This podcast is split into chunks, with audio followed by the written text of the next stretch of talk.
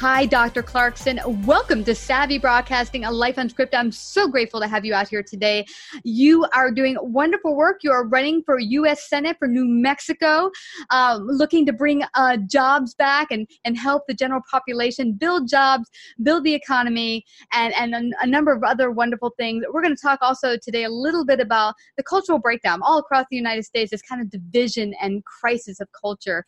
Um, but I want to get it started. What brought you into the world of politics?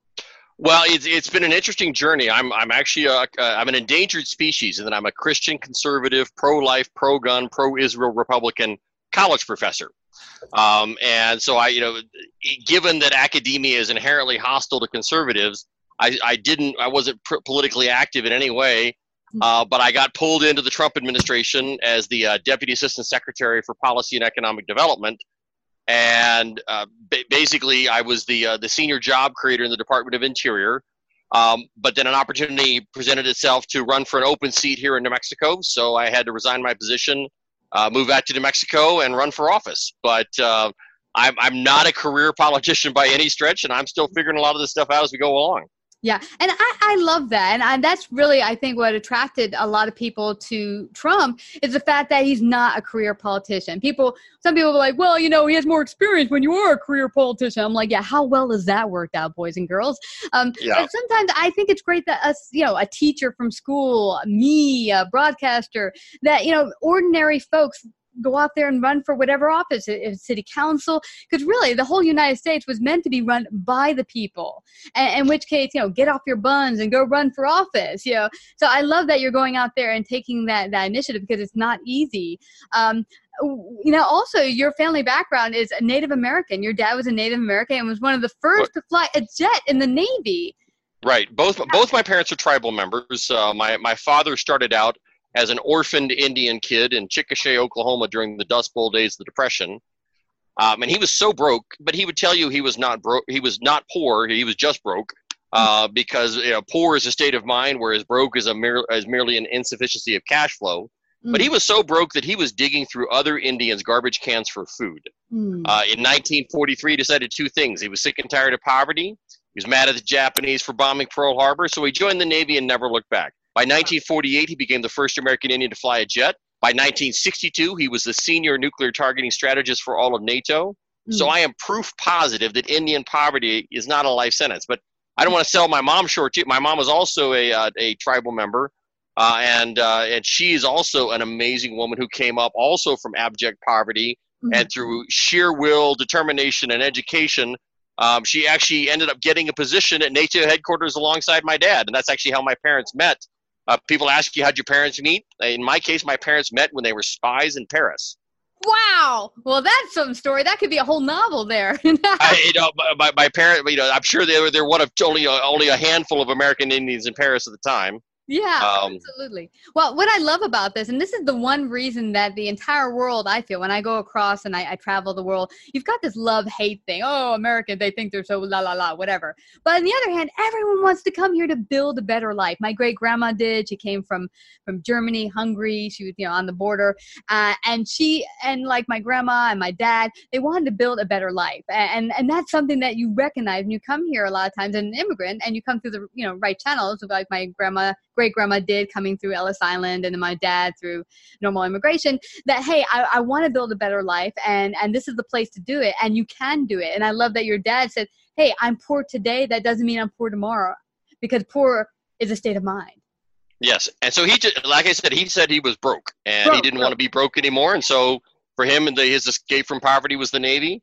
Uh-huh. Uh, my mom, eh, my and both my my mom was is also a, school teacher. She's a retired American Indian folklore professor. Mm-hmm. Um, they, that's what that's what she did after her stint in the Defense Intelligence Agency. Yeah. Um, but they, you know, they're, they're, they're amazing people, and and part of what part of who I am is because of the values they instilled in me growing up. Mm. And so, tell me, what is your hope to to do in, uh, in New Mexico to help the population? What what do you want to do to help the people? What is your core value set? Well, the main reason I'm running for office is real simple. My students can't get jobs in New Mexico when they graduate. 95% of my students have to leave the state in order to find a job. Why is That's that? Ins- well, because we're, we're, we're the worst economy in, in the country. We're the poorest state in the country. Unfortunately, we have had the, uh, the, the the left in charge of far too much for far too long. Mm-hmm. Uh, uh, Forbes magazine ranks us as the most business unfriendly state in the entire country. And so we, we, we don't have a good, solid economic base. And people saying, well, Gavin, you're, you're running for federal office to be a U.S. Senator. How do you impact local economies? Well, it also turns out that about two thirds of New Mexico is federal land. And so the federal government has a disproportionate impact on the economy here in New Mexico. Yeah. How did the, the federal government get a hold of that much land?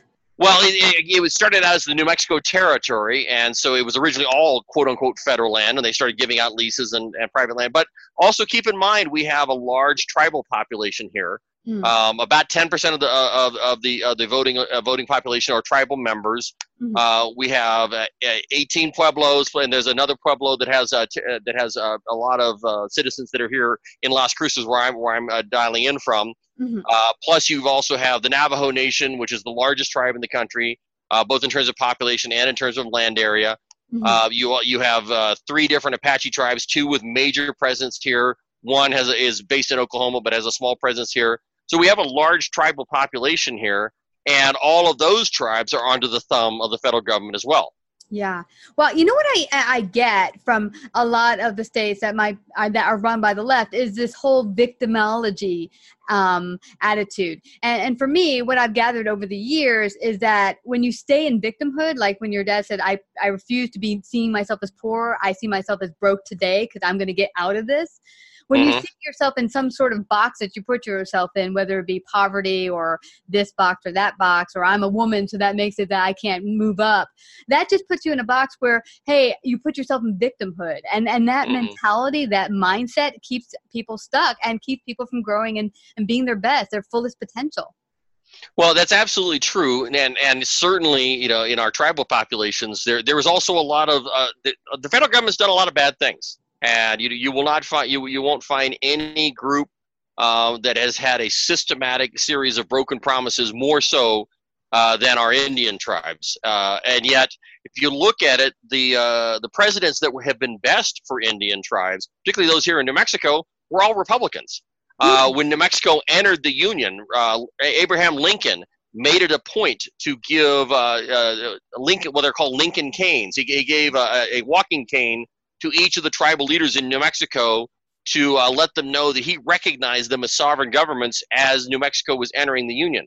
Mm. Um, you had uh, you had uh, Ronald Reagan uh, was the the president who not only ended a terrible congressional policy called termination, but also recognized that uh, that that double taxation of, tri- of, of job creators in Indian country mm. would be severely damaging to tribal economies, and he was right.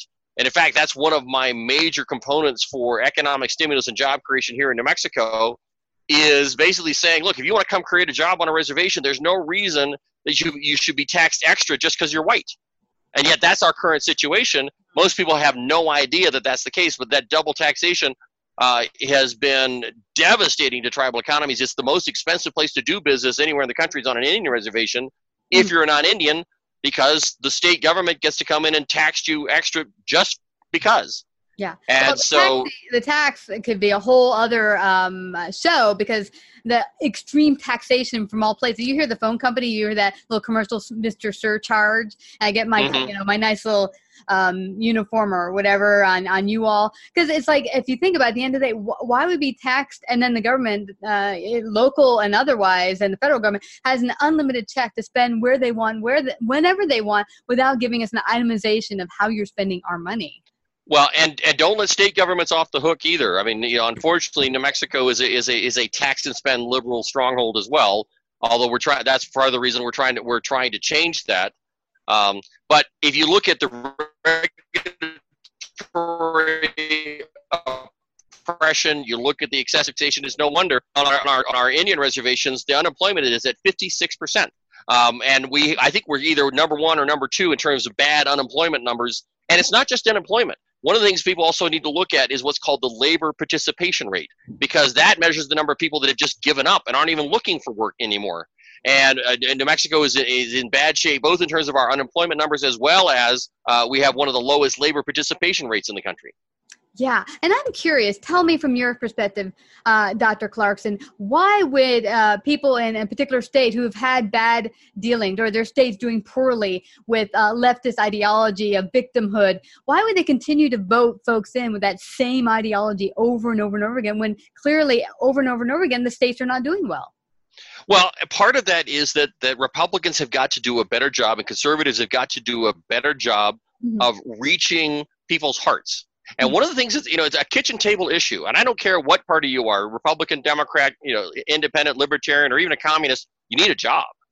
Yeah. And and so, you know, my vision for New Mexico is one that connects with people. Hmm. Again, I, I was blessed by growing up with a grandmother at home, and I'm a firm believer in the cultural value of extended family networks. Mm-hmm. And unfortunately, if you know, we, we lose that when our kids uh, when our kids leave. And I'm, you know, a lot of people, a lot of the elitists have all uh, sold this lie that you're a failure if you don't go to college.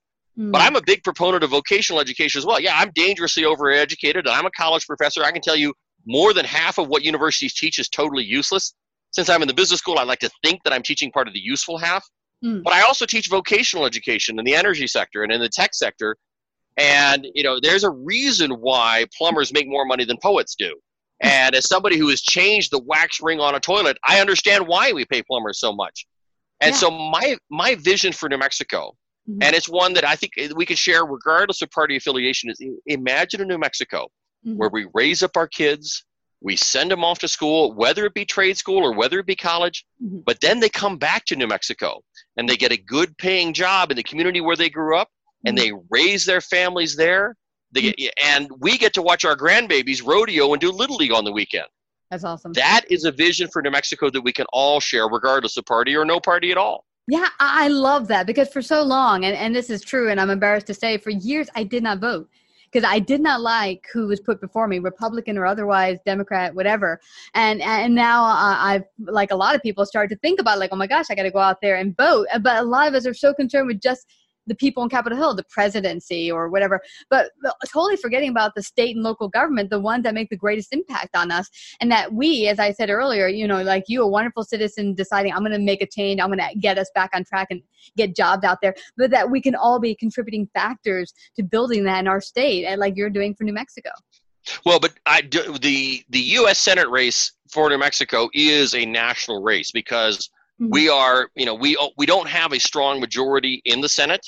Mm-hmm. Uh, you got you got a couple wishy-washy Republicans uh, that, that, aren't willing to stand strong on core conservative principles, mm-hmm. and and we can't win. Yeah. So we need to not only not only make sure we have a strong majority. You know, ideally we need to be able to get up to 60 votes uh, of people who who share our values, and and and there are you know there are Democrats on some issues where you know they're, they're not entirely wrong. Um, and so, you know, we need to be able to find that common ground. And but we need to make sure when it's really important that we can stand strong on core conservative principles and make sure that we have that kind of a majority in the Senate. And so that's why my race, even though it's for the U.S. Senate seat from New Mexico, mm-hmm. is getting a lot of attention nationwide because actually, it's this is the only open seat in the entire country that the Democrats are having to defend. And after I got in the race, uh, one of the polling organizations, Rasmussen, I think, actually reshuffled uh, their, their, their, their predictions and mm-hmm. now views the race that I'm in as the most competitive open seat in the entire country. Yeah. So I'm actually getting uh, getting donors from all over the country. I obviously encourage uh, your viewers and your listeners to go to gavinclarkson.com and, and help us out as much as you can mm-hmm. because we need to not only maintain but strengthen our mm-hmm. conservative majority in the United States Senate. Yeah, absolutely. And that everyone can get involved and make that a, a, reality. What do you find is maybe the biggest misconception with voters out there across the United States? Well, a lot of them assume that New Mexico can't be won. They assume that it's too hmm. far gone, you know, that it, that it went blue in 2018. But what happens, and it always happens, the, the, the radical left, and in this case in New Mexico, the Democrat Party is split between the old style Democrats and the new, you know, call them socialists, call them, you know, quasi communists, whatever. But the, the ultra left has actually taken over their party, and they really overplayed their hand in this last legislative session. Uh, unfortunately, New Mexico was already the late term abortion capital of the Western Hemisphere. Uh, we actually, unfortunately, have late term abortion tourism to New Mexico. Uh, but that wasn't enough for the progressive left. So they actually were trying to remove conscience protections for doctors and nurses who didn't want to perform an abortion. Um, and that that allowed us on on, on the pro life side uh, of, of the aisle to say know, we actually were able to force them to admit not only did they support abortion up until the day of birth, but we then were able to highlight the fact that it is official University of New Mexico hospital policy, the state-run hospital, that if a baby survives an abortion attempt, the official state policy is to toss that baby in the sink and watch it die. That's sick. And th- absolutely, that level of depravity and barbarity was something that most New Mexicans had no idea that that's what the Democrat Party stood for. Yeah. And so you, yeah. Go. And so you're gonna you're gonna have folks from all over New Mexico, many of them who've never voted for a Republican in their life, saying that I'm sorry, uh, abortion up until the day of birth is just not the you know that's not the party that they remember. They're not the party of the Green New Deal. They they don't like the idea of killing all the energy jobs. And the energy sector is the only sector in New Mexico that's actually propping up the entire state economy. And then you have, you know, obviously they're they're they're in for you know 100% gun confiscation you know, the idea is, oh, gee, well, you can own a gun, but you got to keep it locked up at the sheriff's office, which doesn't do you much good when the sheriff's office might be an hour drive away if you live in rural New Mexico. Wow, this is just so, and I, I, I, do agree. I think some of the uh, the Democratic Party, some of the people in it, have become so far left that uh, you know most normal people are like, whoa, whoa, whoa, whoa, whoa, whoa, whoa, killing a baby outside the womb now? Seriously, uh, mm-hmm. it, it become uh, you know, and, and in civil society, I never thought we'd get to a place where killing our unborn children would be like, oh, no big deal, just toss it out in the sink. I mean, seriously, uh, think about it. Yeah, the idea of your own unborn children, someone convincing you that it's your right to kill your unborn children. Why should you see it as murder? You just decide well, you don't want it, and therefore it's not murder. It's legalized infanticide, and that gets to your, your the theme for you having for your show of the of the culture, the cultural crisis in America. Yeah, uh, we do have uh, a a crisis in our culture. We we have devalued life. You can look at a lot of the things that have started happening as major social ills, and a lot of them started coming you know coming to fruition after 1973. Once we decided that life was no longer worth uh, protecting. Yeah. Um, and so you know the, the the the abortion issue, and a lot of people say you know that you know I'm a man, I should have no voice in abortion, except for I'm a human being. Yeah. And I view it as, as a human rights issue, mm-hmm. and I, I, you know, I, the uh, both, you know, both the likely Demo- either the likely Democrat Senate nominees are they, you know, they get tons of money from Planned Parenthood. They're all, you know, they, they, they support abortion up until the day of birth. Yeah. And from and when I was in grad school, I actually ran a crisis pregnancy center. I was chairman of the board mm-hmm. uh, of a crisis pregnancy center in Boston, which is a rather hostile place to be pro-life. Mm. Um, and so, you know, I, I don't view that as an issue to run away from. I, I view as an issue to run towards yeah. because 70% of pro-choice Democrats have a serious problem with abortion in the ninth month. Yeah. Yet both of my likely opponents, either of my likely opponents, have already have already committed that that's their position is abortion up until the day of birth that it, to me it's insanity and it's a loss of morality incomplete. I mean first we took the bible out of the uh, school system in, in, the 1960s i believe and then abortion.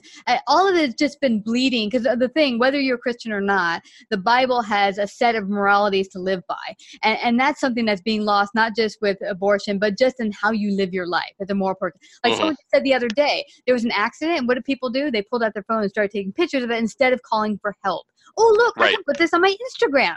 Instead right. of saying here's a person in need we're losing our humanity. So mm-hmm. yeah i'm so so so grateful to you dr clarkson for all you're doing for new mexico and for this us senate and for the united the entire united states. I thank you so much.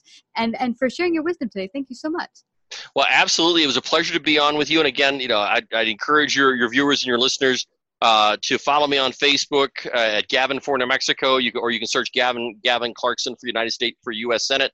Mm-hmm. Um, I'm on I'm on Twitter at, at Dr. Gavin Clarkson. Uh, but the most important thing is go to gavinclarkson.com and hit that donate button because unfortunately Senate Senate races are very expensive and I need all the help I can get.